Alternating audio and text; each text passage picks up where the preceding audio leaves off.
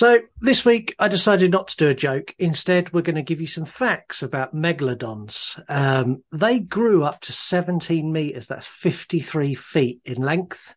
They were native to salt waters, hot and cold. So these were, they found remains of megalodons off the coast of the UK and off the coast of Australia. So they went everywhere, which is scary. okay. Um, it's thought that they would eat two and a half thousand pounds of food a day. That's one and a half tons of food. Wow. Yeah, What we're talking like dolphins, whales. anything from what I read, pretty much anything that moved, they would eat it because they needed to eat so much just to sustain life. Um, they're also reported to have produced half as much poop as they ate, which is amazingly only half as shit as Jason Statham's acting in this movie. Oh, that's not fair. no, that that that that was mean. Uh, funnily enough, I actually reached out to Jason Statham this week, and I had a conversation with him about what it's like working with you. And he listened to a couple of episodes, and, and this is what he had to say. The minute he gets involved, you can kiss goodbye to any finesse because She-Hulk here only knows how to smash.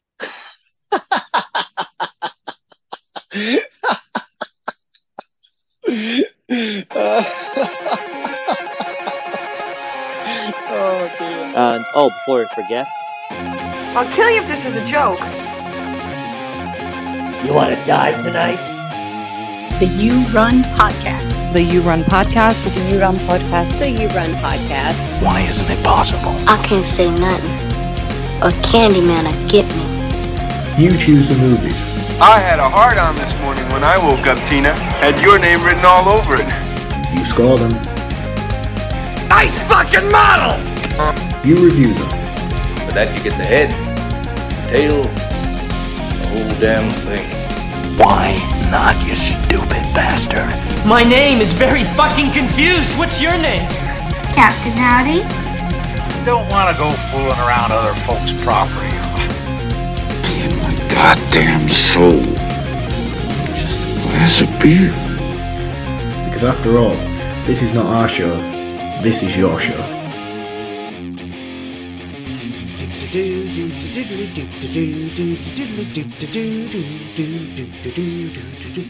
It has become a thing.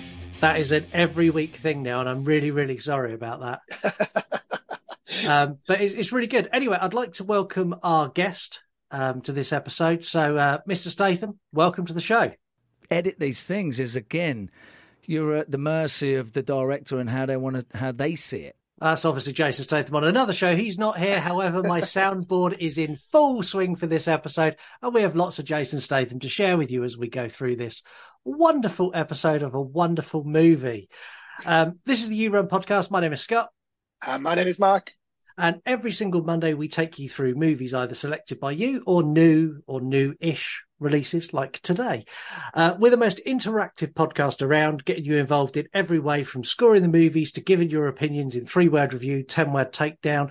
You can email us anytime you want. Go to at, no, don't go to anywhere. Email us, you run podcast at gmail.com. Uh, and you can leave voicemails wherever you want, any platform that allows you to send an audio message or use a TikTok and tag us and don't use any music. Remember not to use music.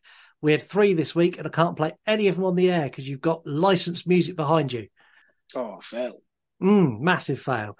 Um, if you're unsure where to find us, it's at You Run Podcast everywhere, and I mean everywhere. That's Instagram, TikTok, Threads, the artist formerly known as Twitter, which is now X, and the Slasher app. Uh, if you want to follow Marc directly, still no stalker. Where have they all gone? Do they not listen to the show no more? I don't think so. I think that that one brutal one that we had early on, that that Do you think that's put them off? The fact that I we made such a big thing and we called that person out on the air and made them look such a tit that no one else has got the balls to stalk you. that was so remarkably weird for me. Yeah. That period in my life, like I, I hadn't been on the show very long. No, you got a stalker like straight trying- away. Yeah, like straight away, and she was like messaging my wife and trying to break up our marriage, and it got wild really quickly. Yeah, it was like a touch of celebrity for you. Like as soon as you, you joined the show, and you were like, I remember you and me messaging you like, fuck, do you get this shit all the time? I was like, no, not to the level you're getting it. It was just insane.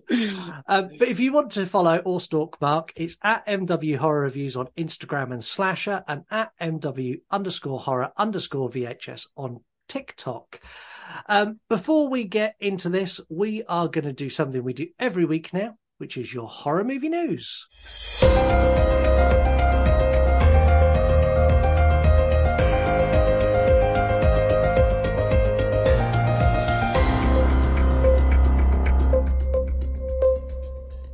I love that news intro. I would actually listen to that. Like just walking my dog, I think. I do feel very much like the 10 o'clock news. Hello and welcome to the 10 o'clock news. My name is Scott. And my name is Marc. I need some papers to shuffle while we do this. Yeah. uh, I've only got one bit of news this week, so I'm going to let you go first.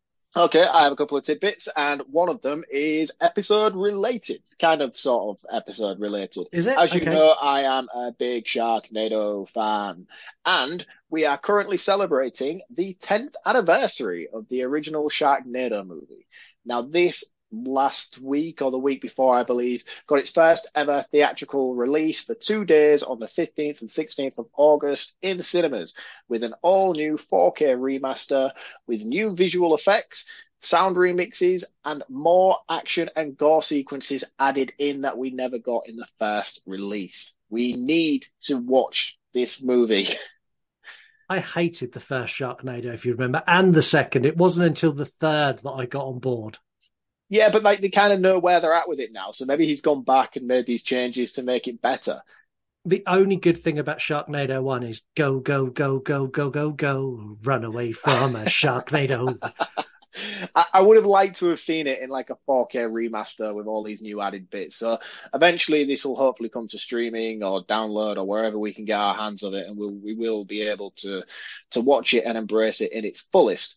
But alongside this, Screambox has also now released a Sharknado documentary called Feeding, Sharknado Feeding Frenzy, which is basically just a highlight reels of everything wild throughout the franchise that we've seen and loved and just how the whole story came to be, really. So if you are a fan of this franchise and you want to take a deep dive into it, then go and check out the documentary. And if anybody managed to catch the limited theatrical release of the new 10K anniversary, can you let me know how great this was? And is it what I'm kind of hoping it would be, or is it just the same original tripe but just looks clearer?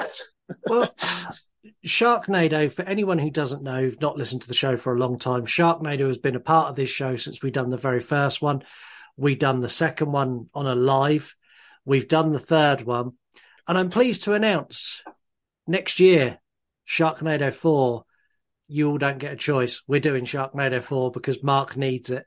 I do need it. I do need it very, very badly. I need to do Sharknado 4. Because the thing is, as well, like, I'm holding off progressing any further with this franchise because I want my first watch to be the reaction that we get on the show.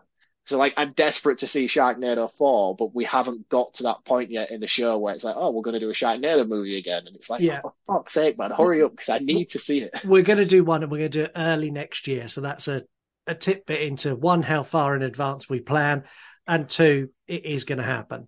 Brilliant. I can't Yeah. wait. Uh, Um, my second little bit of news is that there is a Gargoyles movie reportedly in the works with Kenneth Branagh set to direct. For those of you who don't know who Kenneth Branagh is, he is, I believe he's British and he did the Frankenstein. He also starred in the Frankenstein movie as well as directed it, which is a phenomenal movie, the one with Robert De Niro.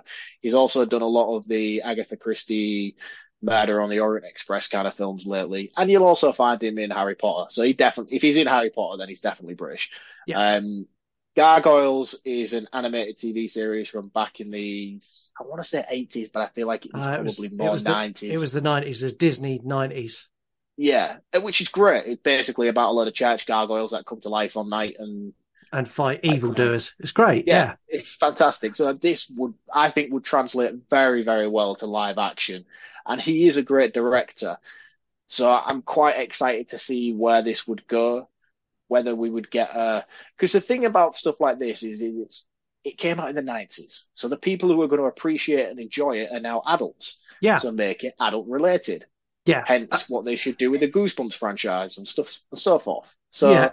And I think they will, especially because Disney now own a lot of horror IPs and they're treading down that path slowly. They are starting to dip their toe more and more into horror. The next Alien movie is Disney, and Yeah. that's R rated. So they are starting to venture into that market. And with the money they've got, they, it doesn't they matter if it flops either way, does it? no, and they they've got the ability to make it look and sound the best. Yeah. Yeah, I'm excited about this. I hope it comes to fruition, and I think it would be really, really cool. I mean, the concept and idea of it alone would translate very well to screen, I think. So it's something I'm excited about. So hopefully, fingers crossed, we get a Gargoyles movie. Probably not in the near future due to the writer strikes, but at some point in the next few years, we might get some some legs behind this rumor. Yeah. Uh, Amazingly, our news ties together today, which is, we do it quite often. I think it's because we look and we search the same kind of stuff and we, we're interested in the same stuff. But my news is Disney related. So The thing is, though, like we last week we did news, and I have a news folder on my app where if I see something interesting, like oh, I'll save that and I'll bring that up in news. So I open my folder when we get to the news segment each week, and like you went first last week and you had two bits of news. I was like, oh, I was going to do that one, delete, and then your next bit of news, oh, I was going to do that one, delete. uh, for this week, my news is different. So the director of Prey, which was the first Disney dip their toe properly into horror, um, has said that the sequel script is written. The actors are in place and everything is ready to go. There is one problem. Is There that Disney? Because I was just about to say to you Yeah. when you mentioned Alien, then I was like, oh, they've just done Prayer, which is Disney, but that Yeah. was Hulu, wasn't it? Yeah, which is owned by Disney. Oh, okay, that Um, makes no sense. The, the big stumbling block is Disney. They are reluctant to pull the trigger. Oh, that's a shame. Prey was exceptional. Why on earth would you be reluctant to pull the trigger for the biggest movie that's ever streamed on Hulu? Why would you reluctant to pull a trigger on a sequel to that? Yeah, because they didn't get a massive budget for it either, did they? No, it's tiny. Unless it- maybe they want to escalate the sequel further and want a bigger budget and a grander.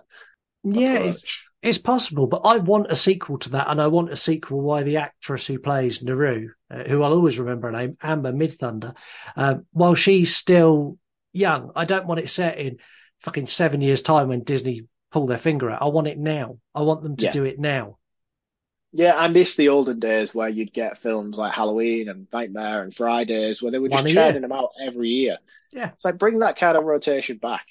Yeah, kn- knock me out a Predator movie, knock me out a Alien movie, and alternate them. Do one every other year. I'll take Yeah. that. I mean, we kind of briefly got that recently with the Scream films. They were coming out every year up until the new writer's strike, and the Halloween films, which the last one got put back for COVID, but they were every year, and that was great. I knew what I was doing in October, three years in advance. Yeah, it's perfect. Let go go back to that. Um, in more news, we received something on Apple Podcasts we've not received for a while.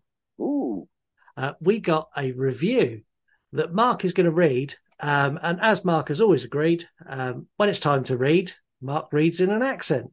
Um, the, per- I, the the person didn't specify an accent, maybe because they hadn't heard the episode where we mentioned it. Um, so I'm going to specify an accent, and Marc, because Heather come at me a couple of weeks ago, I can't. I want you to get, deliver this review in your best deep south accent. Your turn.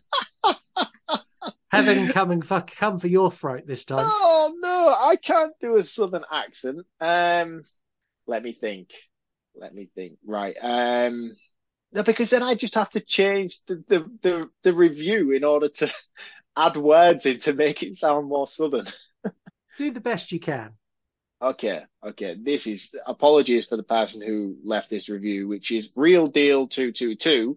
Um, this is not going to be scripted. right. Think Cowboys. Think Cattle. Ranch. uh, howdy, y'all. I stumbled across your podcast by accident. The hosts are super funny and the nut I'm trying to be funny kind of way. More like friends chatting in a pub. I will definitely be listening back to y'all of our episodes, adding this to my weekly rotation. Keep up the good work, guys. I'm so pleased I found y'all. Howdy. oh, I am so sorry to anybody who lives in the south of America because that was extremely, extremely I, not I, how you guys sound. I, th- I think what you just done is illegal in 11 states. um, thank you so much for leaving us a review. Um, it, it, means a lot when people leave us reviews because it means we're doing something right. So thank you for that. Uh, if you are on Apple Podcasts or you have an Apple device, please leave us a review. Um, you can specify in your review what accent you would like Marc to read it in. It doesn't have to be from the deep south. I just want Heather to come from. You can Irish, Italian, Jamaican, Chinese, Chinese, anything you want, and Marc will do that for you. Um, this week, have you ever wondered what would happen if Sharknado and Jurassic Park went out for a night on the town, drunk far too much, one thing thing led to another, and they ended up doing the nasty? Um, well, that is a question that you no longer need to wonder about the answer. Uh, we're going to take a deep sub ride with some billionaires. Um, unlike the last sub ride that billionaires went on, um, this one doesn't end up in it imploding. Um, we are off to the trench. And we're going to go and find the Meg 2. Jonas, we need your help. We're detecting increased aquatic activity 25,000 feet deep in the trench. It's an ancient ecosystem untouched by man. Whatever is down there is trying to make its way to the surface. This was a bad idea. Just a little bit.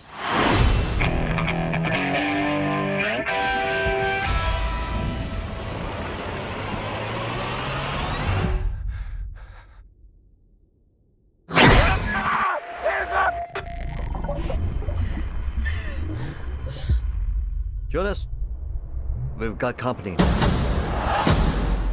That's the biggest Meg I've ever seen. Biggest Meg anyone's ever seen. That's the apex predator. Everybody make it to the station! You can make it! Hit fly! Three massive Megs and who knows what else have escaped the breach. You just hope it goes better than last time.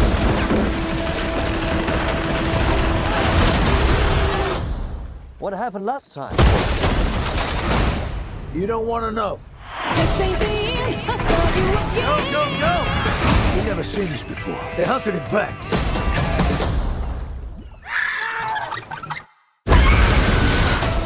We can relax. This place, Meg proof. I mean, Jonas was always afraid of this, but I was also thinking.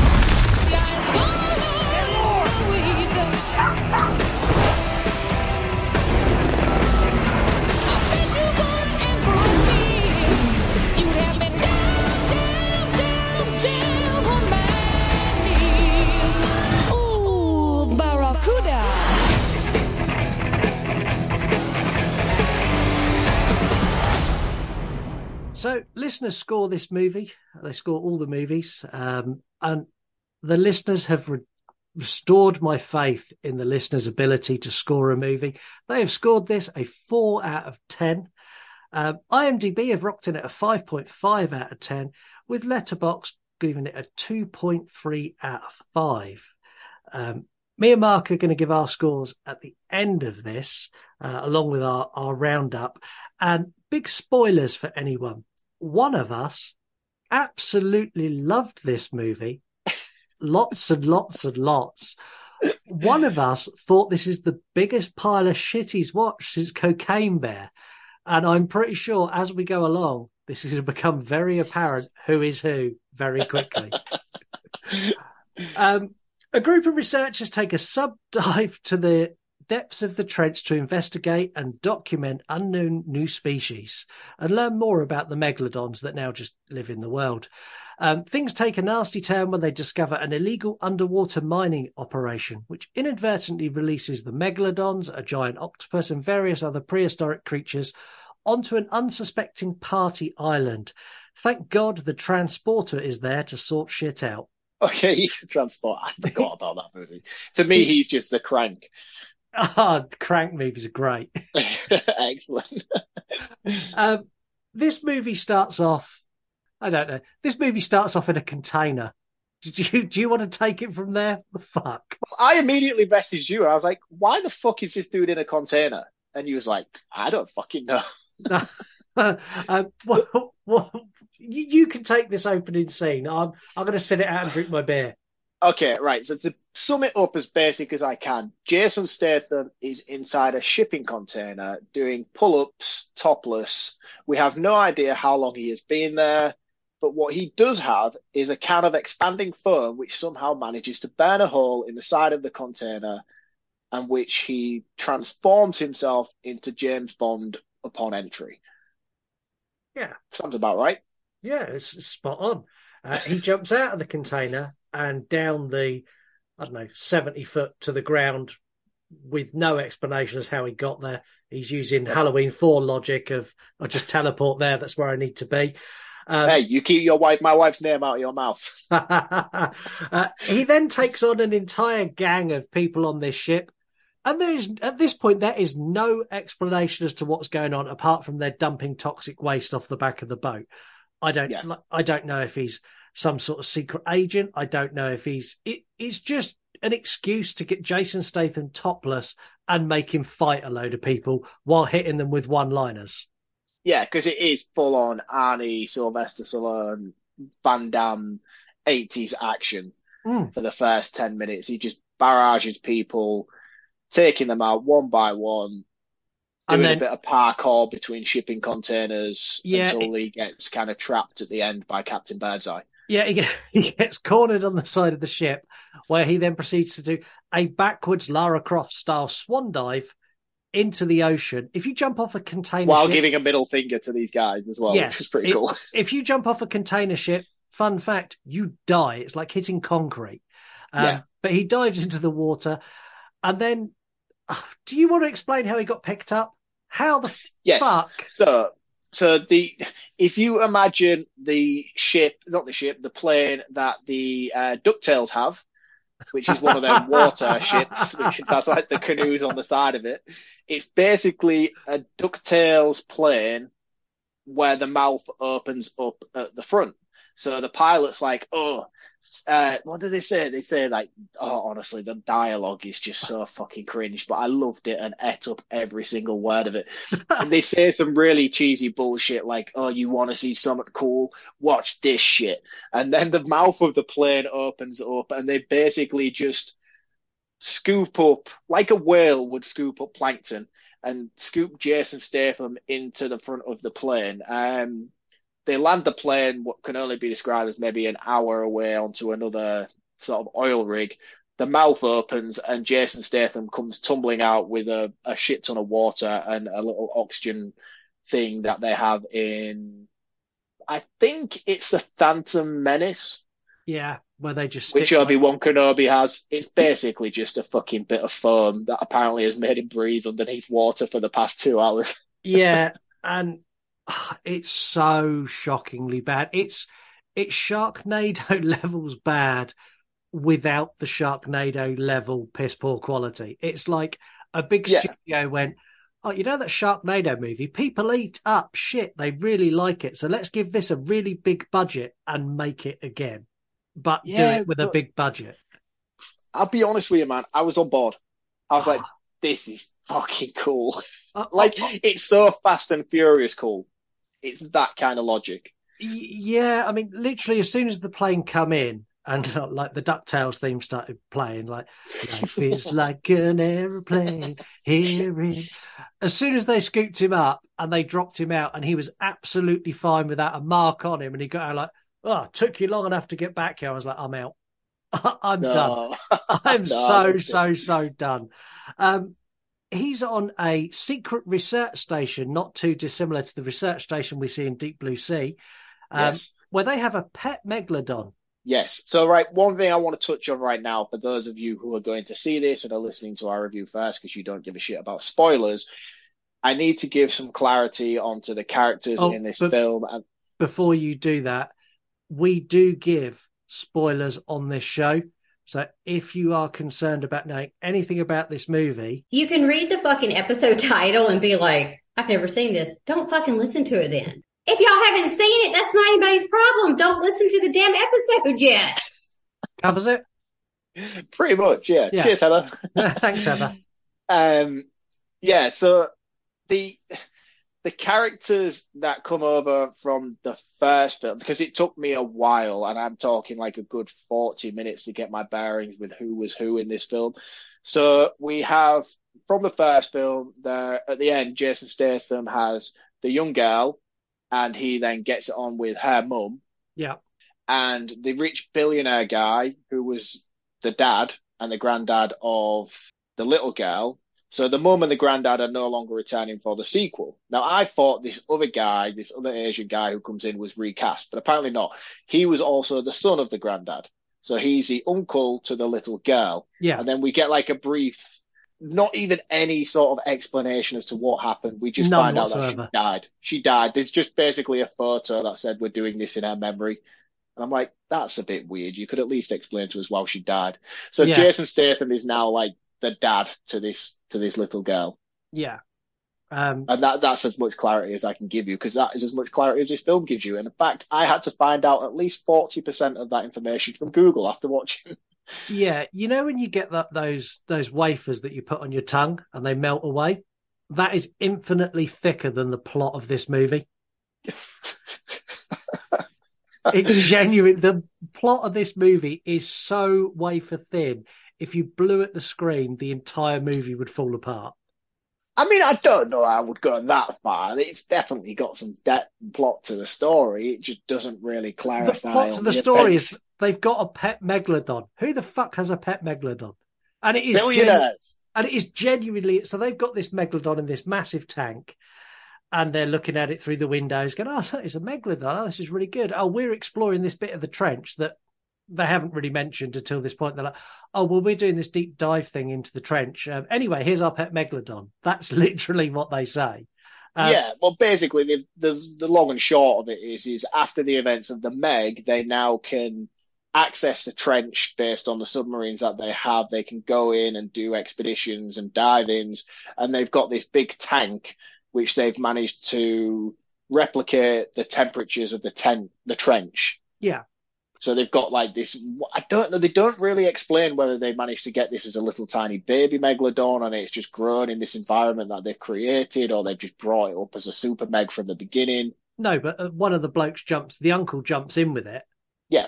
And he's swimming with it. And Jason Statham's on the mic going, oh, this is a bad idea. And he's like, no, no, no, it's cool. I've trained her. Yeah. Fuck. And the With his little clicky pen. he's, he's got literally a clicker. And the Meg comes swimming. He's like, look, it's, it's like one click to call it. And he clicks it. And the Meg's like swimming towards him at pace. He's like, and then it's two clicks to tell her to go away. And he clicks it twice and the Meg swims off. It's like, oh. oh. But then he doesn't. He comes back to completely take him down. Yeah, but he does get out and he's like, see, I trained it. Yeah. And Jace says, like, no, he just decided it wasn't going to eat you that time. It was coming back. He's like, no, it wasn't coming back because I clicked twice. And there's Yeah. this kind of like, was the Meg going to eat him, in your opinion? Well, yeah, because he does the clicky thing and it walks past him, but then it actually comes back again at full pace and fully goes for him, but he manages to pull a zip line up in time. Everyone thinks he's dead. And then Yeah. he just like walks through the shutter doors a couple of seconds later. Yeah, He's walks like, in "Oh." going, "Huh, see, I trained her.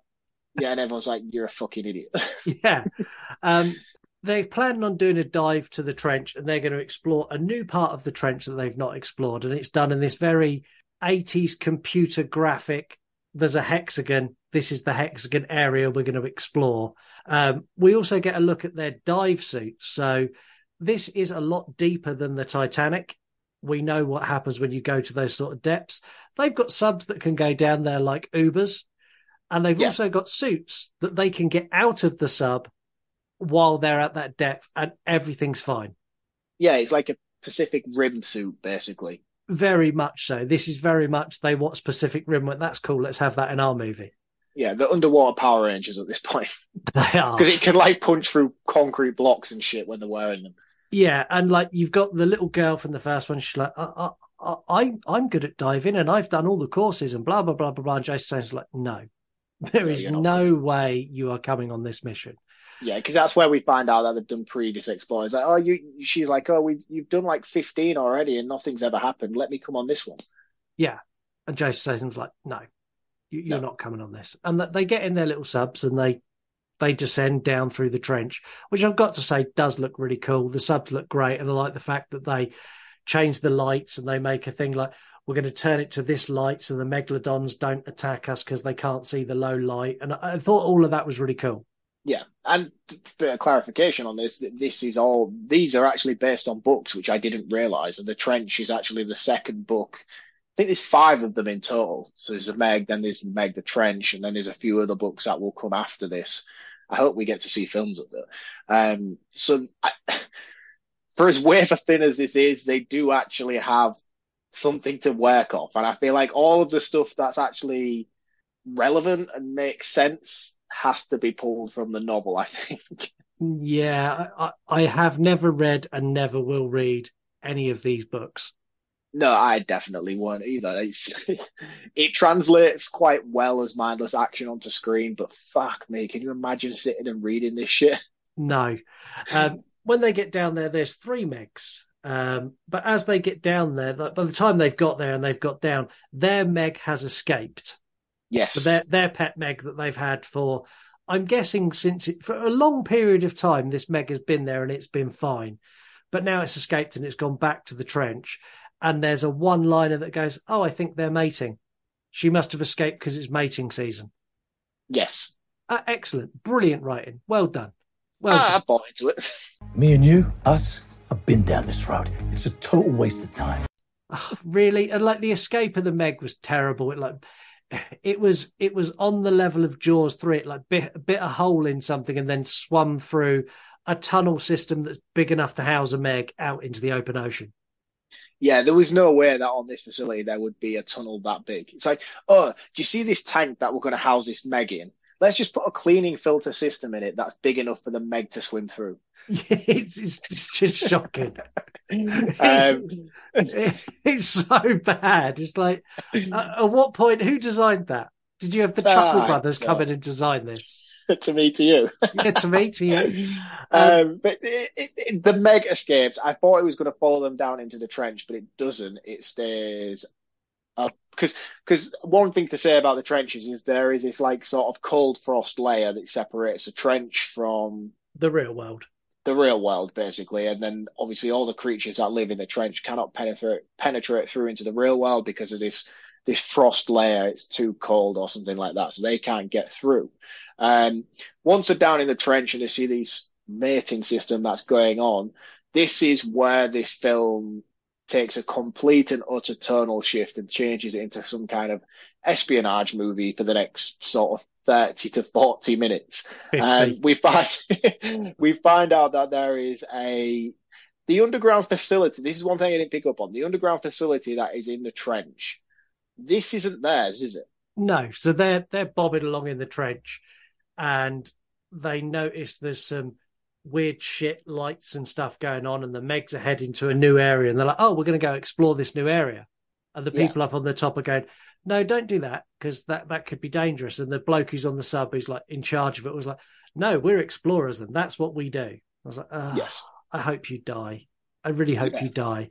Uh, and they come to this new area and there is this big underwater facility that could never exist in the real world under those sort of pressures.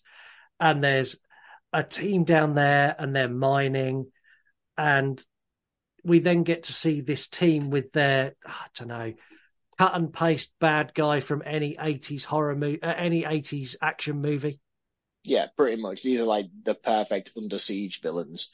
Yeah. Um, they're they're mining for this rock, which is only available in the trench, which is apparently worth billions per handful. Um, they notice that Jason Statham and his team come through with the subs, and they're like, "Look, if anybody knows that we're down here, this is all going to go to shit. So just fucking blow the lot." Yeah. So they they basically cause a massive explosion. He, the main bad, he kills two of his own guys in the process. Um, it causes a massive like plume of heat, which punches a big hole in the cold frost layer. Yes. So now um, things can get in and out. Yeah. Um, and while they're down there, uh, did, did they try to take out? I can't remember. Like I say, we've only seen this once because it's a new release. Do they try to take out Statham and his team? Is that how they kind of crash land down there? Yeah, so the explosion, he, he caused the explosion early to take out those two subs, and those two subs end up crashing, and they can't get them working, and like, oh, but it's okay because we've got our Power Rangers submarine Pacific Rim suits. So what we're going to do, because we can't get these working and we can't get to the surface, we're going to get in our suits and we're going to walk three kilometers across the trench to the base that's not ours, and we're going to get up there. Yes, which makes perfect sense. It makes no sense at all. It's terrible. yeah, but if they stay in the sub, they're dead. So they've got to try something. And as Jason stays, one problem at a time. We deal with what's in front of us, and then we move forward from there. It's one of the li- best lines in this film. It's a little bit like this show. We deal with one shit show movie at a time before we move on to the next. Um, so they get out and they're walking across the trench, and as they're walking, I love this. Do you? Yeah, I think it looks fantastic. What It the really, fuck really are they that attack them? What are they? They're basically like, did you know when you get tadpoles in your garden and then they turn into newts? Yeah. It's like a cross between a newt and a velociraptor, but it lives in the ocean. it's basically how I can summarize what these creatures are. That's exactly what they are, and they that they pick off two of them. Um, yes. we're going to call them character A and B because I don't know anyone's name apart from Jason Statham. Um, and then like the rest of them keep trudging on, and they're going. They do like an oxygen check, and like one of them's like, "I've got fifty percent." Jason Statham's like, "I've got ninety eight percent because I'm the shit." he is the shit. Um, also, the little girl is stowed away on the ship, and she had her power suit on there too, so she's with them as well. Um, Yeah. And there's one of them who's quite quite Panicky. visibly shaken and panicky. She's like, "I've got twenty percent oxygen, and I am not going to make it." No, she's like, you need to calm down because if you carry on acting like this, you are fucked because you are Yeah. using all of your oxygen. Um, before stuff goes to shit, though, I quite like the scene there. You get them walking through the bottom of the trench. It's really, really cool. The visuals are really impressive. This is all clearly done on a green screen, but for something that's usually consists of crappy CGI, I really like the underwater scenes here. It's really, really clever. They've done a very good job of hiding everything. Yeah, They it's made- all they- dark apart from like the neon creatures that occasionally swim past them and stuff. I just I thought it looked really really cool. If anyone's seen Leviathan, it's that kind of shot where all of the focus is on the lights coming from their suits, and it only illuminates enough around them that gives the filmmakers the ability to drop things in and out of the light as they want and fucking ignore everything else because you can't see it. Yeah, pretty much. Uh, it's. I'll give them their due. It's a really clever shooting technique because it it really focuses your attention on what you're meant to be looking at. It's not like an Avatar movie where you're looking at fucking everything, Everything. around you. It's like the only thing you can see is these people and occasionally the Velocitadpole that comes in from the side. Yes, oh, Velocitadpole, that is called trademark Vel- you run podcast. A Velocipole, which we find out later don't only live in the sea. no, no, they can trudge on land as well, which is cool. Yeah, and when they Kind get on when they get on land, they kind of turn from Velocipole into I don't know Velocicroc. Again, you run podcast. Um, so they do this trudge and they get to the door of the facility, which after some faffing and fucking around and while being attacked by Velocipoles, they they get in. Um, Well, no, because the Megs come. Don't forget the Megs come. yeah, the Because they have a showdown with the Velocipoles, and then they start thinking, right, shit, we're going to have to fight back. So they start shooting, at which point the Megs pick up on this. Oh yeah, I forgot they had guns that work underwater as well. I completely forgot all about that. That they've Of got course they have guns that work underwater. they've got rifles that don't suffer with any pressure and can still fire bullets as they would in open air. I think you're looking way too much into this film, mate. I really do. Uh, I, I I looked way too much into it. I sat down with my popcorn and it started. And I went, that that's way too much. I don't need any more. so Um, they have the shootout, and then that attracts a Meg, and we get a really, really cool sequence where they're all basically sprinting towards this shutter door into the complex, and the Megs are attacking them. And I don't know who it is, but somebody turns on the lights of like the this thing. They light it up anyway, and the Megs just start fucking trashing all like the side lamps on these Yeah, that, like like a structure that's not part of the base. No, yeah, and then Meg just trudges through it and rips it to shreds. And one of them, one of the guys, I think it's a girl, she gets her mask sort of like teeth marks from the Velocipole. Um, they finally, as you say, make it through into the doorway, and they've still got to pressurize the room. I, I love, I love this death. up- Oh, it's amazing. And as the room's filling up with water just before they have time to pressurize it, her mask cracks and her, and she just basically just turns into a crisp wrapper and just Yeah. condenses. I wish this was more of like a 15 or an 18 because that would have been an amazing kill sequence. If Yeah. you want to see that done better, go watch Underwater with Kristen Stewart because it does it really cool in that numerous Yeah. times.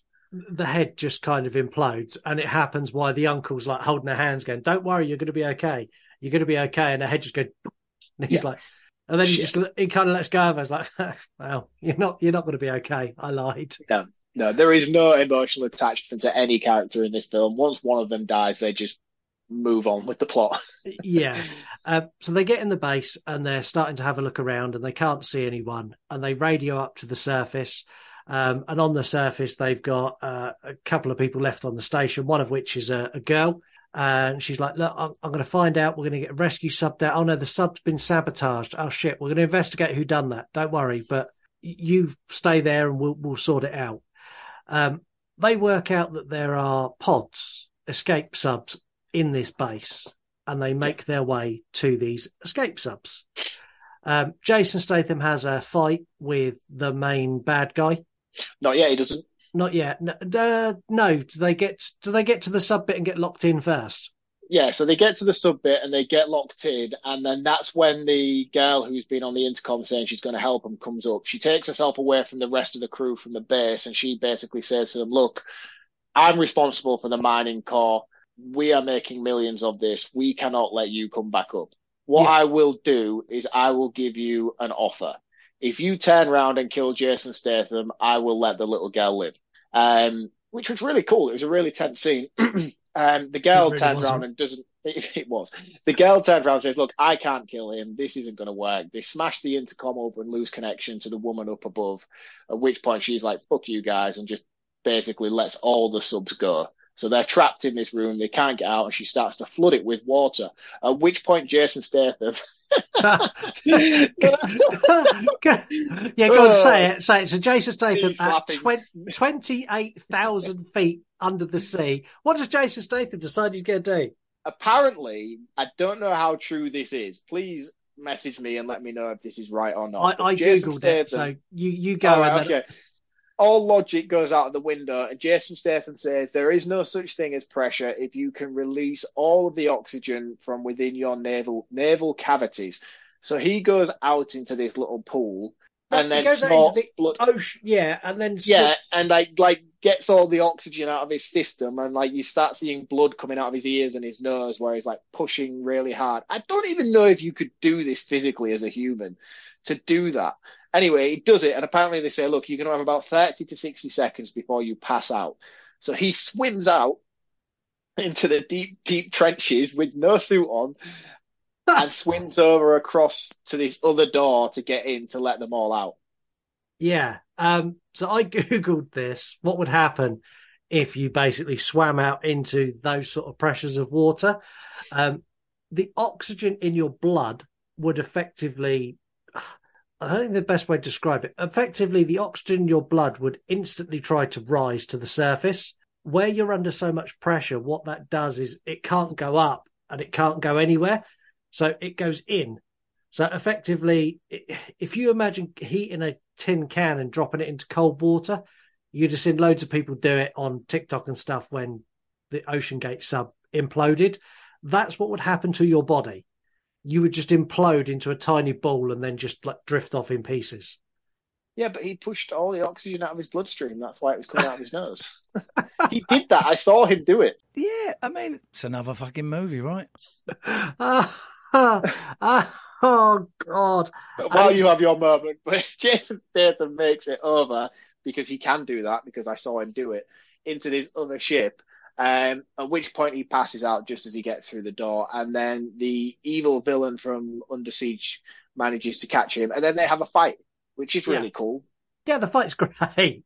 Uh, and Jason Statham does what Jason Statham does. He kicked the shit out of him. Yeah, beats him to shit, but he doesn't actually kill him. He just knocks him out. I would have just finished him off there and then if it was me. He goes and releases everybody else from the room where the water is rising. They find a sub, and just as they're about to get in the sub, they realize that the Megs are coming, and the only way to cause a distraction is to turn on all of the lights in the facility, at which point we'll distract the Megs long enough for them to get through the frost blast. Yeah. So they turn on all the lights, and megs swarm in and just start wrecking the place, and they manage to sneak through. And this is the point where they realize that the explosion from down below has caused a hole in the trench, and they say they say something along the lines like, "Can other things pass through it?" And they say, "Well, it will repair itself within 30 minutes." Yeah. That's enough time for the Megs to escape and follow them through. They make their way to the oil bunker sort of place where they've been, Event Yeah. Horizon kind of thing. that the set of living Deep Blue Sea. They, they make Yes. their way to the set of Deep Blue Sea. Um, when they get there, they sneak off the sub and they sneak onto the facility because at this point they know the the woman who's the baddie, and they also know that the big boss who runs their company is the main baddie. Yeah, and they sent a cleanup crew to basically take out anybody within the Deep Blue Sea facility Yeah, and just um, clean house. So they're sneaking onto the facility. On the facility, you've got one of the guys who runs like the operation, and the only way I can describe him is the LL Cool J character of this movie. Yes, this is DJ. He comes back from the first one, and as much as this film doesn't deserve this kind of credibility, his character development from the first film is outstanding. He is such a cool character in this movie. I, I will give you in this. He is very, he's very well equipped. Yeah, so basically, and they fill us in as well on why he's so awesome in this film. He has a moment where he's talking to Mac. Mac's basically the main guy on the intercom who talks to Jason Statham all the time. He says, "Look, since shit went down with the Meg in the first film, I've took some judo classes, and now I never leave the house without my survival backpack." Yeah, he's like, he's like, I know how to fight. I know how to hold my breath for ten minutes. I could do this. I could do that. I've also got a survival pack that's got a fifty caliber gun in it, and all these other. Yeah. He's like, he's like Action Man. he, he is. He comes with an accessory backpack full of shit. And, uh, yeah, and he also took a class in one-liners as well. He did. Um, so they're trying to work their way around the ship, and they get confronted with some guards, and they're both like, both put their hands up, and then DJ just takes out like four guards, and this is where he's like, "Oh yeah, by the way, after like the last time when we had like problems with megalodons, I, I learned how to fight." I like the way that he's so surprised he actually managed to pull it off as well. You can tell that he's done all of these classes, but never actually put any of it into practice. So when he starts knocking guys out on that, you can tell he's genuinely amazed at his capabilities, as we are as well, watching him doing it. Yeah, when he done it, I was like, uh, "I." Oh, okay Yeah. then. All right, we've got two action stars. This we've got you and Jason Statham. Yeah, yeah, it's brilliant. I like him a lot. He's great. Um, so long and short of this, because this this next I don't know fifteen minutes on this research station is so drawn out. Yeah. You've got the two guys trying to get down. You've got Jason Statham trying to get up, and they're trying to find each other. Long and short of it, they all find each other, and they get themselves back down, and they get on a rubber, or like a little rubber dinghy with a with a motor. Yeah, yeah. And the like- Megs are making their way to them, and they get on the rubber dinghy, and it's like they basically have an actual intelligent conversation and say to each other, "Look, we can't use the motor on this dinghy. We need to row away slowly because the Megs are approaching, and if we make any movement in the water, they will think we are food." Yeah. So they kind of drift off away, at which point the under siege bad guys kind of realize they're leaving. And the main sort of head poncho says to her, Look, if you let them go, it's over for all of us. You need to kill them. So they Yeah. set off after them in a dinghy themselves, but they use a motor. And it's at, at this point, sort of just before they get to this point, the the main baddie who was left on the base down below with no way of getting to the surface, basically comes up attached to a hot air balloon. Did she? No, the main guy underneath, the one who Jason Statham kicked the shit out of, he gets up to Oh, the yeah. surface using like the only way I could describe it. If you imagine having a big metal balloon full of air and just yes, hold, he does. he does, just holds yeah. on to that and just like comes all the way up through all the pressure zones, like holding his breath, gets to the top, and he's absolutely fine. Didn't he have one of the mech suits that they had? Uh, he did, yeah. Which obviously that's fine. It's cool. But obviously, he managed to navigate the balloon through the perfect hole that he'd created Yeah. himself. Yeah, yeah. I mean, you really can't look too deeply into this film if you want to enjoy it. Unfortunately, being the horror movie review show, that's kind of what our job is to do is to look at these movies in detail. I know, but I didn't want to do that with this. I, I, I, feel like I enjoyed my experience with it a lot more than you did for that reason. I, am enjoying this review more than I enjoyed watching it. Let's put it that way. um, so he's on the surface as well, and they go out to get the bad guys go out on this boat, and they're like, Meh! and they get proper fucked up by the Meg. Yeah. And I like the reaction straight away. They pan to the other dinghy. He's like, "Holy shit! He just ate the whole thing." Yeah. um, now they're in the middle of the ocean, and they've only got so much fuel in their little boat. And by pulling out a map, they work out that the only place they can get to is one little island. So they're going to head there. What's the island called? It's fucking Spooky Island from um, Scooby Doo. From Scooby Doo. the island. This is how invented they are. The island is called Fun Island. Yes, it is effectively a party island full of lots of e girls and teenagers and middle aged men who want to be with those teenagers, drinking and having a whale of a time. Yes. It, to be fair, it looks like a really fun place to go, and I know I would be one of the middle-aged guys at the bar sat there going, "Look, there's lots of women in bikinis. This is awesome." It's like basically if you put Benidorm on an island. It is. It's like it's Ibiza. It's Ibiza on a small scale. Yeah. um, and you've got this. There's this weird little subplot with the woman and her daughter and her pet dog that I had absolutely no interest in whatsoever. Well, they're the people from the first film. Oh, are they? Yeah, they're the people on the cruise ship. Uh, so okay. that dog was in the first film as well. They're just coincidentally in the same location where the Megs appear twice. Yeah. Um, Jason Statham gets to this island with his his ragtag band of like I don't know vigilantes at this point. Um, yeah. The baddies head out to this island with choppers and everything else. All they're concerned about, so all Jason Statham's concerned about, is radio, effectively radioing for help. Yeah. And he turns around to his, I don't know, we'll call her the daughter. You just go and sit in that tower and not move. Stay there. And I need you to say you're going to do it. And this is not one of those times where you say, I'm going to do it, then do whatever the fuck you want. No. And I, I appreciated that line because that is a very similar conversation that I've had with my eldest son many times. I need you to do when as have you're you been fighting sharks? Oh, Matt, I've got a past.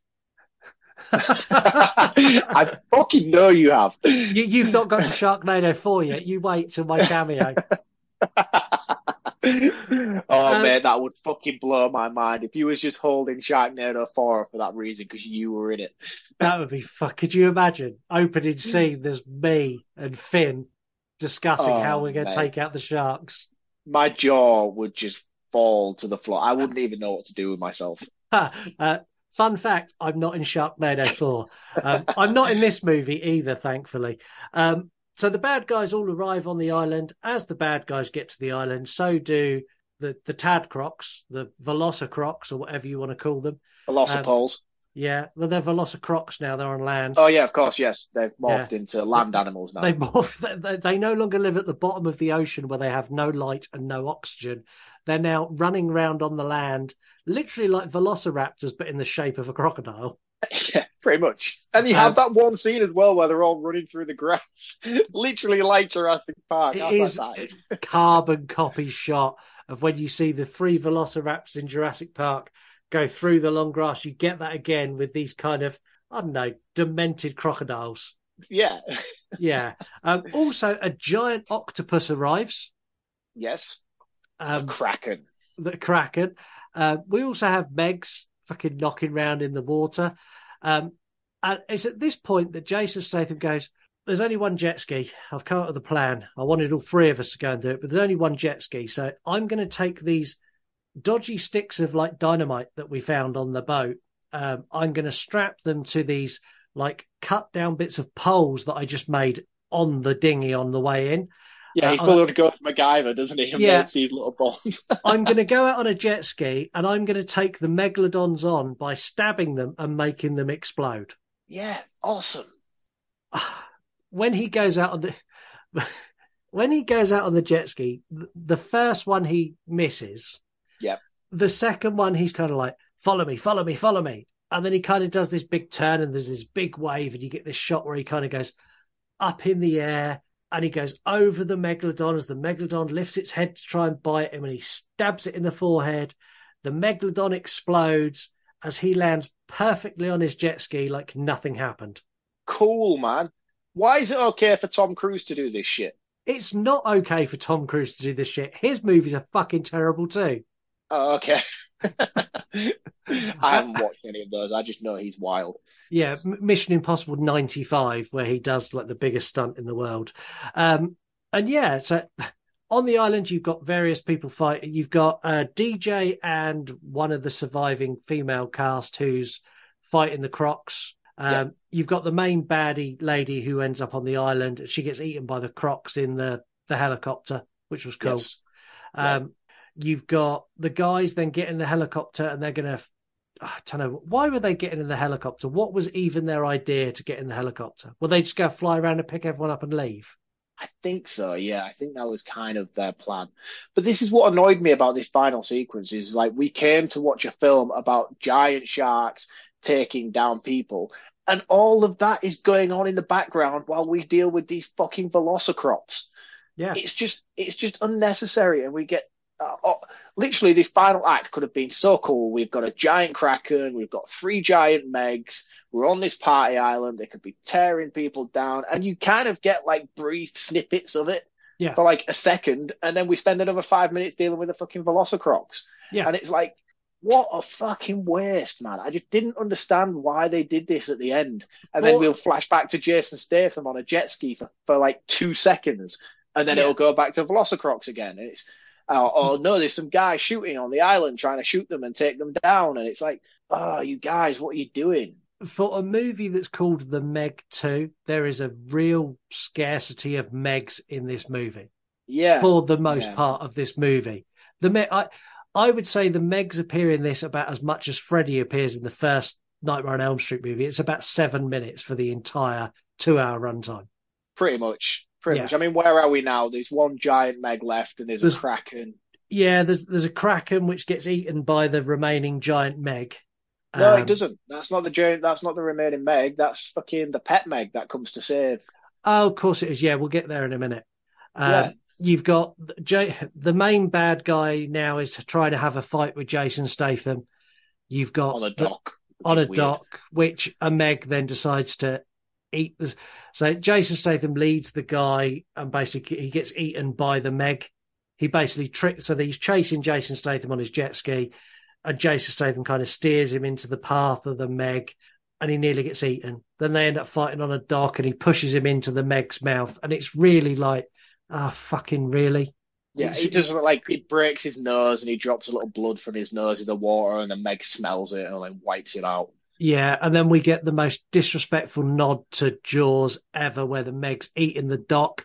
Bear in mind, the Meg is fucking 60 foot long and it could swallow Jason Statham whole. It's eaten a dock that's four meters wide, but Jason Statham manages to hold it off by putting one foot on its bottom jaw and the other foot on its nose, like Quint right. in Jaws. No, he, he, doesn't. He doesn't do that. He doesn't he do does. that. That's, That's exactly what he does the Meg gets caught in the chains, and it's the chains that are holding him back. And the only reason Jason Statham puts his leg on the mouth is not to keep the Meg at bay; it's to stop himself sliding down the dock into the Meg's mouth.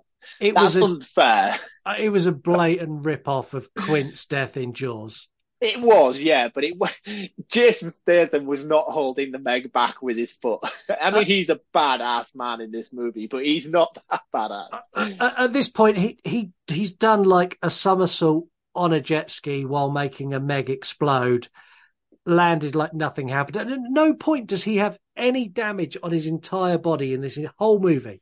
Yeah, he's fucking awesome. That's why executed to perfection is what this man does that's what I'm going to do in my fucking roundup. um, the, the, the giant octopus is attacking the helicopter that's got a couple of the guys in. It nearly gets the little girl, and this is where the the Meg that's their pet Meg comes in and eats and it, it kills it. And it's it's them they're they're all bobbing in the water with the big Meg, aren't they? Yeah. So Yeah, so what happens is the giant kraken basically gets a young girl. The uncle saves her. He goes in the water with this bomb to take out the kraken. He implants the bomb in the kraken, and then as he's about to die, he basically swims to the surface, but the kraken pulls him back down, and then his pet shark comes in and has a big fight with the kraken. Yeah, The kraken like cool. wraps the shark up and pins it against a dock, and he bites his way through and basically wipes out the kraken, and then swims off again. And I like, just- I like that battle. That that underwater. yeah, that was really great. cool. But Really that could have cool. been the entire last act of the film if we hadn't Yeah. had all this espionage shit. Um, so now we have one giant kraken, a giant Meg left in the water, the main big bad, not the pet one, and um, Mac, who was in the helicopter, which the kraken took down and pulled into the ocean. He's stuck in the helicopter. The uncle swims out to save him, and at this point, the Meg is going to eat them both. So Yeah. Jason Statham swims out to this little island thing, picks up the helicopter blade, I think. Yes, and he starts does. smashing it in the water to attract the Meg. And as the Meg kind of runs, swims towards him and goes to bite him, he lifts it up like a big, I don't know. I mean, a skewer. He's making Yeah, a, he's like- making like a, big- fish kebab. Yes, the big sword from Final Fantasy or some shit. He plants it in the ground and holds it up right, and then the shark just kind of dives onto it, impaling itself, killing it. I don't know why Jason gets back in the water, but he swims out to his friends, and then the pet Meg comes, and, And then he uses thing. uses clicker, and the Meg goes away, and then Swims they're all off. sat they're all sat on the beach. He's like, "See, I trained her," and Jason says, "No, it chased the fucking dolphins." He's like, "No." Yeah. I done the clicks. It went away. He's like, it chased the dolphins, and this is when DJ comes in with a massive bottle of vodka or whiskey, and he's like, Yeah. he's like, I don't, I don't care, but we're on Fun Island, so I'm going to get fucked up. You're going to Yeah. get fucked up with me. uh, and they, they all have a drink, and he's like, so what are we going to do now? There's still a Meg out there. And Jason says, like, oh, one problem at a time. That's a problem for another day, and has a sip of his drink. And end of the movie. End of the movie. I sat and waited for post credit scene. Thank God there wasn't one. No, I didn't wait around because I knew there wouldn't be. Yeah, there, there wasn't. Thankfully. Good. Um, yeah, that's um, that's that's that movie. Um, uh, our, our roundups, as I'm sure you've guessed, are going to be wildly different. Um, but before we get our thoughts, Well, I think it's time for three word review. Yeehaw! that was like that was like you reading a review earlier. I think that's maybe what I based mine on, to be honest with you. Uh, so here we go. Uh, Slasher. Uh, Zman Killer 777, who's a horror account. Uh, Big Ass Sharks. Uh, over on Instagram. Uh, Dean Narrington. Comeback Pippin. And this is obviously the dog is called Pippin. And when I'm it jumps, yeah, when it jumps in the, the water, they're going, come back, Pippin, come back, Pippin. Oh, right, okay, I Terrible. didn't pick up on that. Um, he's a private account. We've got the Miller Jimenez crew, who's a huge Buffy fanatic and Mark's kind of arch rival when it comes to anything bu- Buffy, uh, who completely agrees with me, giving a three word review of Nope, Nah, No. Ooh, okay. Mm. Uh, Brenda versus the Evil Dead. They're a horror account. Still not Jaws. No. It's fucking definitely not Jaws. uh, we've got Kelvin Kruger, uh, who's a singer and writer, who says skip an hour, which is about right. If you cut the first hour out of this movie, it's actually quite good. I don't know, is it? You take the first hour out of this, it's infinitely more enjoyable and did not eat up two hours of my life. and also, the plot is so thin, I could have picked this up an hour in and I would have caught up in seconds. Oh, yeah, immediately. Yeah. Uh, we've got WWMT podcast. Uh, they're a wrestling podcast. Transporter versus Shark. uh, and then we finally we've got films on the toilet. Um, who is literally an account on um, Instagram who watches films on the toilet and reviews them? Um, they've gone What? with yeah. So it's it's them sat on No way. the, it's them sat on the the toilet watching movies, giving their thoughts on it. It's a very fun account to follow. Um, and they've gone with not very good. I'm still blown away by the concept of that account. Hey, unique things sell, and that's definitely unique. That is wild. Yeah. Recommended account of the week. I don't know what that was, but your head just you went all fluid, and your head was like, like almost like waving at me. That's what it looks like when you take magic mushrooms. Okay. so this week's recommended account is Jared over on Instagram. You can find him at jazzyfizzle2087. Oh, Jazzy bit, of the, Fizzle. bit of the jazzy fizzle. I like that. Yeah, the Jazzy Fizzle. Jazzy Fizzle is a collector, a music lover, and also a diagnosed psychopath. Um, several different personalities lie within me, apparently, according to his bio. Um, Jazzy Fizzle is a great account. I've followed this one for quite a while now. He is a VHS collector and all things kind of retro CDs, game consoles, things like that. If you like my VHS account, this account does what I do, but a lot better. Um, he's really, really cool. His collection is outstanding. It really, really is. And it kind of has that neon sort of 80s vibe and color palette to all of his photos. Definitely worth checking out. Definitely worth looking into. Go and give him a follow. That is Jazzy Fizzle 2087. And as always, comment, like, and let him know that the You Run podcast sent you there. Yeah, and just follow the account because it's called Jazzy Fizzle as well, Yeah. because that's a cool name.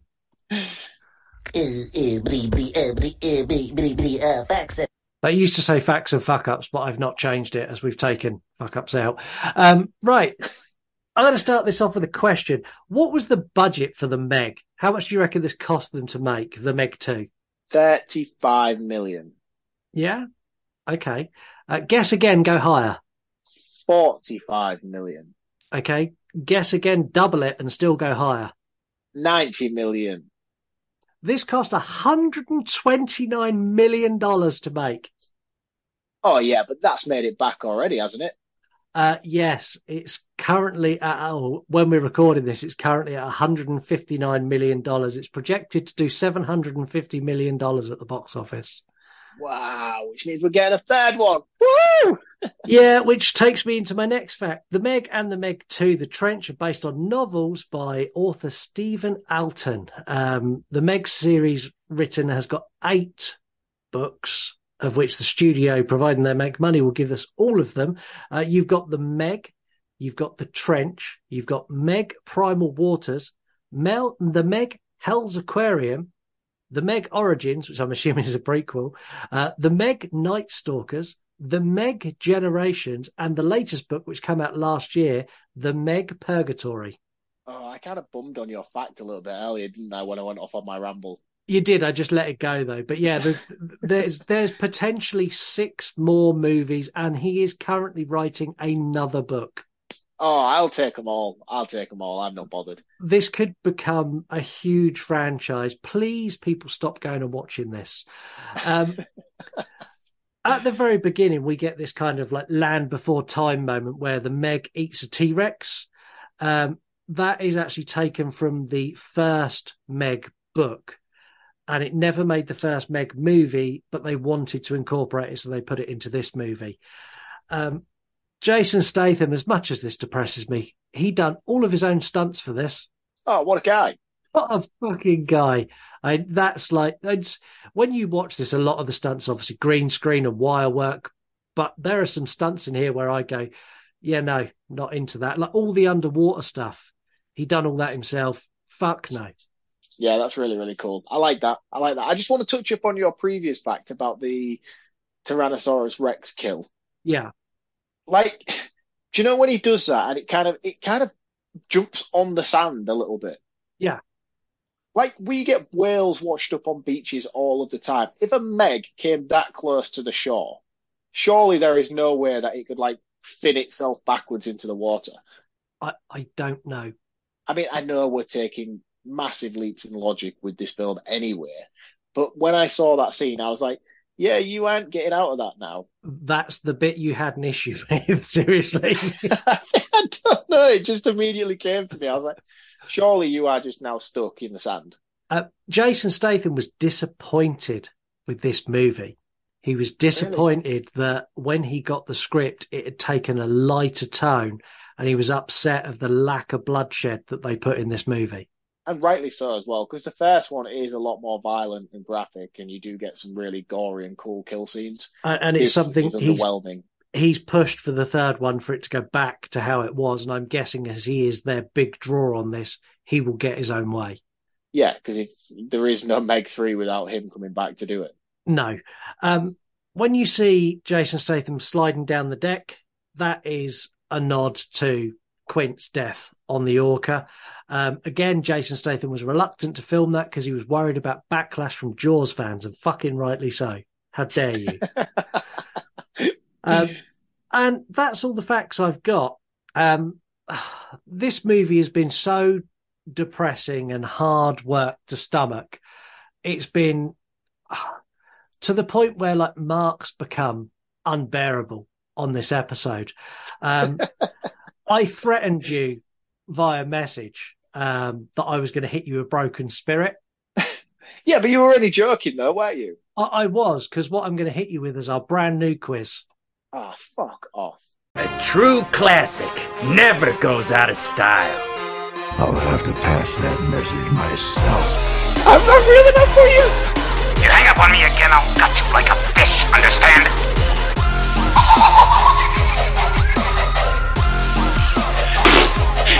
Franklin. It's gonna be a fun trip. Jesus Christ, I thought we were friends.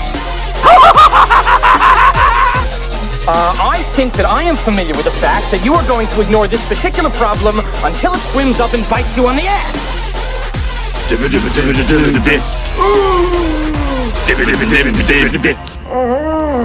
What's he do? To say base or freeze?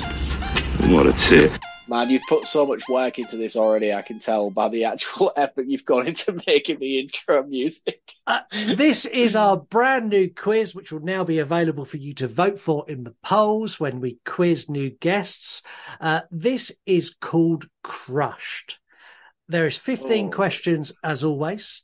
Um, you're going to be going for the leaderboard on this as well. So you're going to be trying to catch Lady Crisis, who's currently our champion with 130 points. Um, there's a mixture of questions in here. Some are multiple choice, some are straight horror questions. Um, if you get a question wrong, you get three lives. So if you get a All right, question okay. wrong, you can guess again. When your three lives are gone, if you get another question wrong, the game is over. Do I get to keep the points that I'm on? You get you get to keep the points. So if you get if you get on question one and you use four guesses on question one, you leave with nothing. But if you don't okay. use your extra lives, then you can progress further. Um, if you get a correct answer, you're going to hear this. Nice. If you get an incorrect answer, you're going to hear this. So, All right. All right. are you ready to play Crushed? Always. Always Okay. ready to take on a quiz. So, question number one. What horror movie featuring a serial killer wearing a mask is inspired by an Edvard Munch painting? Can you tell me the name of the painting, please? No. Because that movie is Scream. That's correct. uh, 10 points. Uh, this is multiple choice. Uh, what horror film caused some theatres to suggest that patrons prone to motion sickness sit in the aisle seat?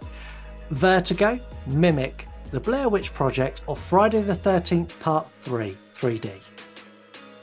Can you repeat the question, please, sir? What horror film caused some theatres to suggest that patrons prone to motion sickness sat in the aisle seats? Right. Okay. And my Uh, Vertigo, Mimic, The Blair Witch Project, or Friday the 13th Part 3, 3D? Oh, ah, see, I think you've thrown a curveball in there with the film Vertigo. I think. What was the second one? Mimic. Mimic is a weird, creepy alien film. Don't think it's that. I would be tied between the Blair Witch Project or the use of 3D in Friday the 13th. Blair Witch Project is found footage, and I've got a feeling this might be like the first sort of big screen venture for found footage film. I'm gonna go Blair Witch Project. Yes. Correct. You're on 20 points. Uh, in Poltergeist, what grabs Rob Robbie through his bedroom window? Tree? What was that, sorry? A tree? Yes. 30 points. You're killing it. Uh, How much screen time does Freddy Krueger get in an, in the first A Nightmare on Elm Street? Is it three and a half minutes? Is it 21 minutes? Is it 14 minutes? Or is it seven minutes? Ooh, that's really, really hard. I don't think it's 20 minutes. I don't. What was the lowest one you said? Uh, three and a half. Don't think it's three and a half. So that leaves you seven minutes or 14 minutes. Oh, this is going to kill a lifeline. I know it. Um, I'm just trying to work out how long the final sequence actually lasted for. It's got to be more than five minutes, which would mean that he'd only have two minutes throughout the rest of the film. I would say he has at least two minutes with the first kill. I'd say 14 minutes. That's a life gone.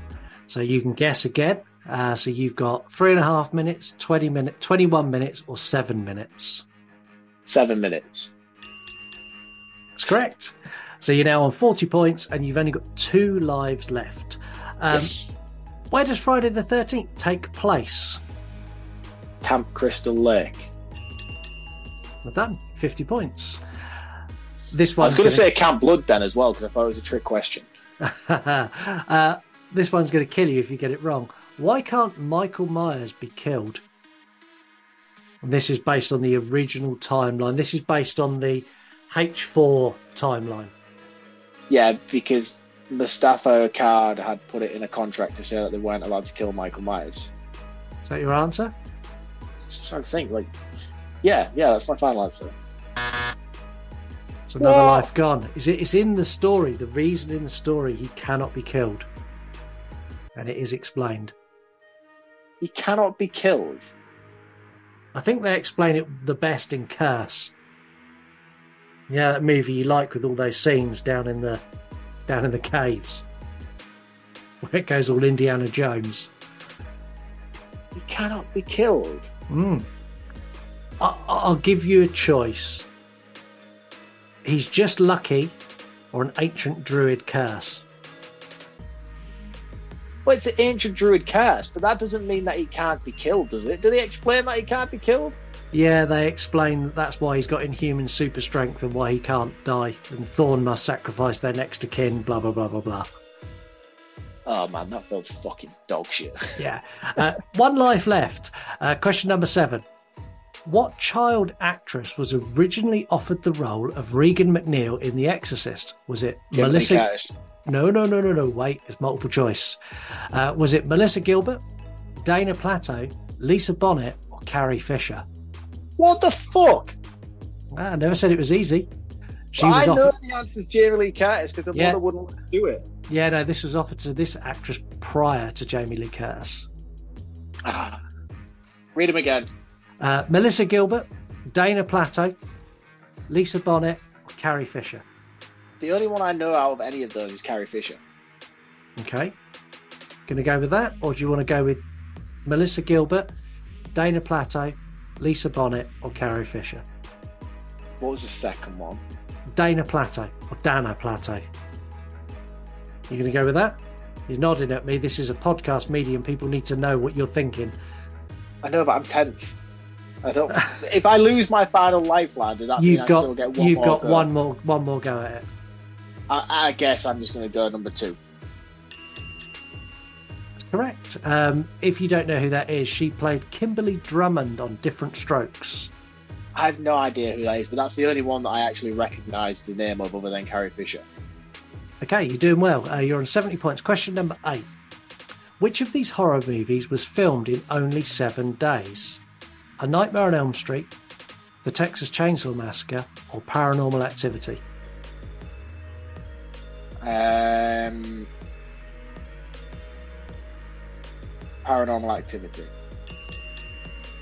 80 points. You're, you're getting into the realms of up with up with the top lot now. Uh, question number nine. What was the first horror film to be nominated for Best Picture Oscar? Was it Psycho, Silence of the Lambs, The Exorcist, or The Shining? Oh, that's really hard. But it's not because I think I know what it is. But at the same time, I'm like, is that really right? My answer is Silence of the Lambs. Ooh. Uh. so that was your last life. So you got one more guess. So, so to be nominated. To be nominated, was it Psycho, The Exorcist, or The Shining? The Exorcist. that was too long of a pause, man. That The- wasn't the- cool. The tenseness in your face, you'd like you all contorted and everything. Uh, uh, uh, in the first two Hellraiser movies, how many different actors played Frank? One, two, three, or four? Two. Game over. That's not nice. I don't like being on the receiving end of that. So you've scored 90 points in total. Uh, so what would your next guess have been? So you went with two. You've got one, three, or four left. Well, I thought it was two because you've got the guy who actually plays human Frank, and then you've got the guy who plays the makeup effects of Frank. Yeah, but two was wrong. So we. Yeah, but they're the only two that I know who actually did play the character. I would have gone three, and was you counting the guy who mastered the puppet as a character? I don't know. Sean Campbell or Sean Chapman played Frank with the skin. Oliver Smith played him with no skin, and Andrew Robertson played him in his brother's skin. Oh, that's a bullshit question, man. No, No, it's not. Uh, you fi- not fair. No way. No, I am calling recount on this right now. That is not fair. you finished on 90 points, which puts you in the top five, which is much higher than you were with your last attempt at a quiz. Um, this is now available for our guests, not for our I next can't guest. believe. No, fuck you, man. I can't believe you just did that on that final question. Then. Um, but this is, this is available. Um, and now we're in a sort of punish mark kind of mood. Uh, we're going to do the 10 word take, 10 word, 10 word takedown. So are you ready? One, two, Two, three. Three. Ten The word Terror take. No, Takedown. what are you Oh, doing? Jesus. Right. Okay. Uh, Instagram, Mike the Movie Misfit, and they're a review account. I'd rather watch Jaws Part 4. So, so would I. That's Jaws the Revenge, and that's awesome. It's got Michael Caine in it. Great. yeah. Uh, Nerdy Dad 42 42 42, and they're a mixed fandom account. I'd rather watch Smile again. We liked Smile, didn't we? Yeah, Smile was dark. I enjoyed enjoyed Smile. Yeah, The- until it got to the end. Yeah, yeah. Yeah. the ending was shit. Uh, Nicole Z- Z- Zizaviri, uh, shitting all day is time better spent. Coming from someone who has recently just been ill, I would not agree with that statement. Uh, and finally, Dewey Podmonster's back because he loves the 10 word takedown. Uh, he's gone with a quote from The Transporter, which is a far superior movie. You don't need, you don't need a mouth to pee. I don't get it. You don't need a mouth to pee. It's a line from The Transporter, which is just, just highlighting that that's a better movie than this. um, I, I'm going to take round up on this verse because we'll let it end on a high. Um, this is up there with Idle Hands and Cocaine Bear for movies I, Idle Hands. I've least enjoyed in recent memory. The plot is non existent. The acting is diabolical. Even Statham, who I really like Jason Statham, he phoned in his performance for this and he is 100% becoming the paycheck actor who will do anything in the twilight of his career to put some more money in his bank. That's now how I how I'm viewing him as an actor because he's not doing anything like he used to do things like Crank and the Transporter and like these wild roles that were really cool and he'd really invest in it. And this he was just like I don't know, he's just become like a caricature where he's just like I'm Jason Statham. Here's a quick one liner. I'm Jason Statham. I'm going to take my top off because that gets women over the age of 35 to come to the theatre. Shut your mouth, do your work, and go home. It, it, that that's how I see him now. Um, all the jokes missed for me. There was a couple of bits that I got a little smile, but beyond that, there just wasn't anything in it. Um, I hated this. Avoid it at all costs. If you've got plans to go and watch it, go and watch something else. It's a two out of ten. Um, Oh, no, yeah, you're out of 10, aren't you? uh, yeah, out of ten. Um, Brutal. On the complete flip side of that coin, Mark, take it away. um, as you all know, I love me some creature features, and especially when they revolve around sharks. Um, although that was kind of lackluster in this film here, the overall direction that this film took was not what I expected it to be. We came here trying to watch giant sharks fuck shit up. And we get that briefly scattered throughout, but in my overall opinion, I don't think it was enough to justify it being a Meg sequel. No. Um, everything that was set up and established in the first film, we didn't need this espionage subplot to take over 90% of the sequel. We should have had a break in the frost All, everything that happened basically in the terms of the explosion which caused them to ex- escape could have all been done and condensed down to the first 10, 15 minutes and taken this on a much wider scope for the last hour and 20. Yeah. Um, but even then, they took an hour to get there. And once they got there, instead of focusing on the things that were actually going on featuring the creatures that we came to watch, they still interwove this espionage subplot right the way through to the end and focusing on things that weren't really relevant to the overall story. Like Velocipoles and Velocicrocs. And Under Siege bad guys. Yeah. That being said, the stuff that we get underwater, the thing that we get building up to the moment we all came to see, I quite enjoyed. I didn't have any issue with it. It was just a Jason Statham action movie set underwater. And then once you can let that feeling go of where are the sharks, it's not actually that unenjoyable. I kind of found myself falling into it. I had a great time with it. I thought the action set pieces were cool. The CGI work was really, really good the characters, I really liked the dynamic between them. I thought there was some very funny moments with their interactions. You're right, the casting didn't do a very good job. There was definitely no Oscar worthy performances here. If anything, most of them are probably up for a Razzie this year due to this film. but the thing is, it kind of worked for me. It was the tone of the film and it was kind of what it, it was it was comfortable to watch in a laughable kind of way, and I don't think that was their overall intention, but I kind of enjoyed it nonetheless. Um, yeah, I, I get that. I kind of find that watching this, my instant comparison is Sharknado three. Yeah, and in my opinion, Sharknado three nailed everything, whereas this got a couple of bits right, and the rest was just a jumbled mess around the bits they got right.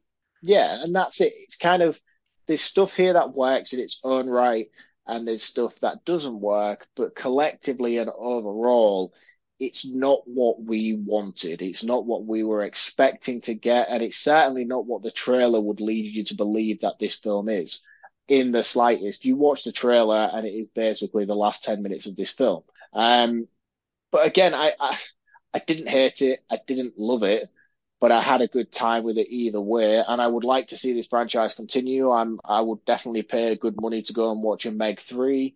Um, and I hope they just kind of learn from the missteps that they've made in this film and they listen to fans and they listen to all the reviews and the critics' standpoint. Give us more bloodshed, give us more kill sequence, focus on the sharks because that's what we're all here to see. But again, it, it, it's not bad. I didn't mind it. It was mindless entertainment. I can't, if this is like an hour and 40 minutes long, there wasn't a single point in it where I was sat watching my watch and thinking, oh God, this is fucking dragging. It was entertainment value all the way through. It's just a popcorn flick. That's all it is. And with all popcorn flicks, you, don't go in expecting much from them other than entertainment. And I felt that it delivered on that standpoint. Um, but on, if I'm being honest with you, it's not great. My score is a 2.5 out of 5, and that's a very generous score for this film. It was all right, is all I'll say. It was all right. I didn't love it, but I certainly didn't hate it. Yeah, okay. I, I, I, did hate it, um, which I think is quite apparent, which leans quite nicely into this week's challenge.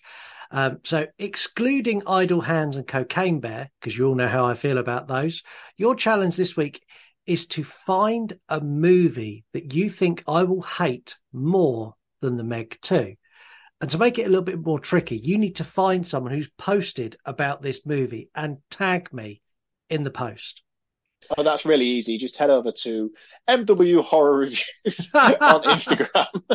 um, and what I will do when you tag me in that post is I will give my unfiltered thoughts, and they will be unfiltered, on what I thought of that movie. And if I haven't seen it, this is going to make my week very busy, but if I haven't seen it, I will watch that movie and I will then go back to that post and give you my unfiltered thoughts on that movie.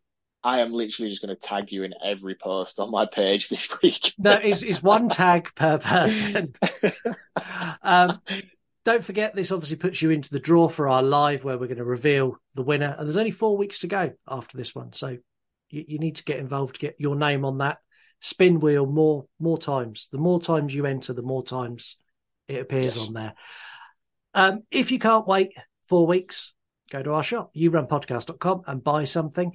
Um, also, leave us a review wherever you can, be that Spotify or Apple Podcasts. If you leave a written review, as we said earlier, Marc will read it out. Choose an accent. Tell Marc how you what, what you'd like him to read it out in.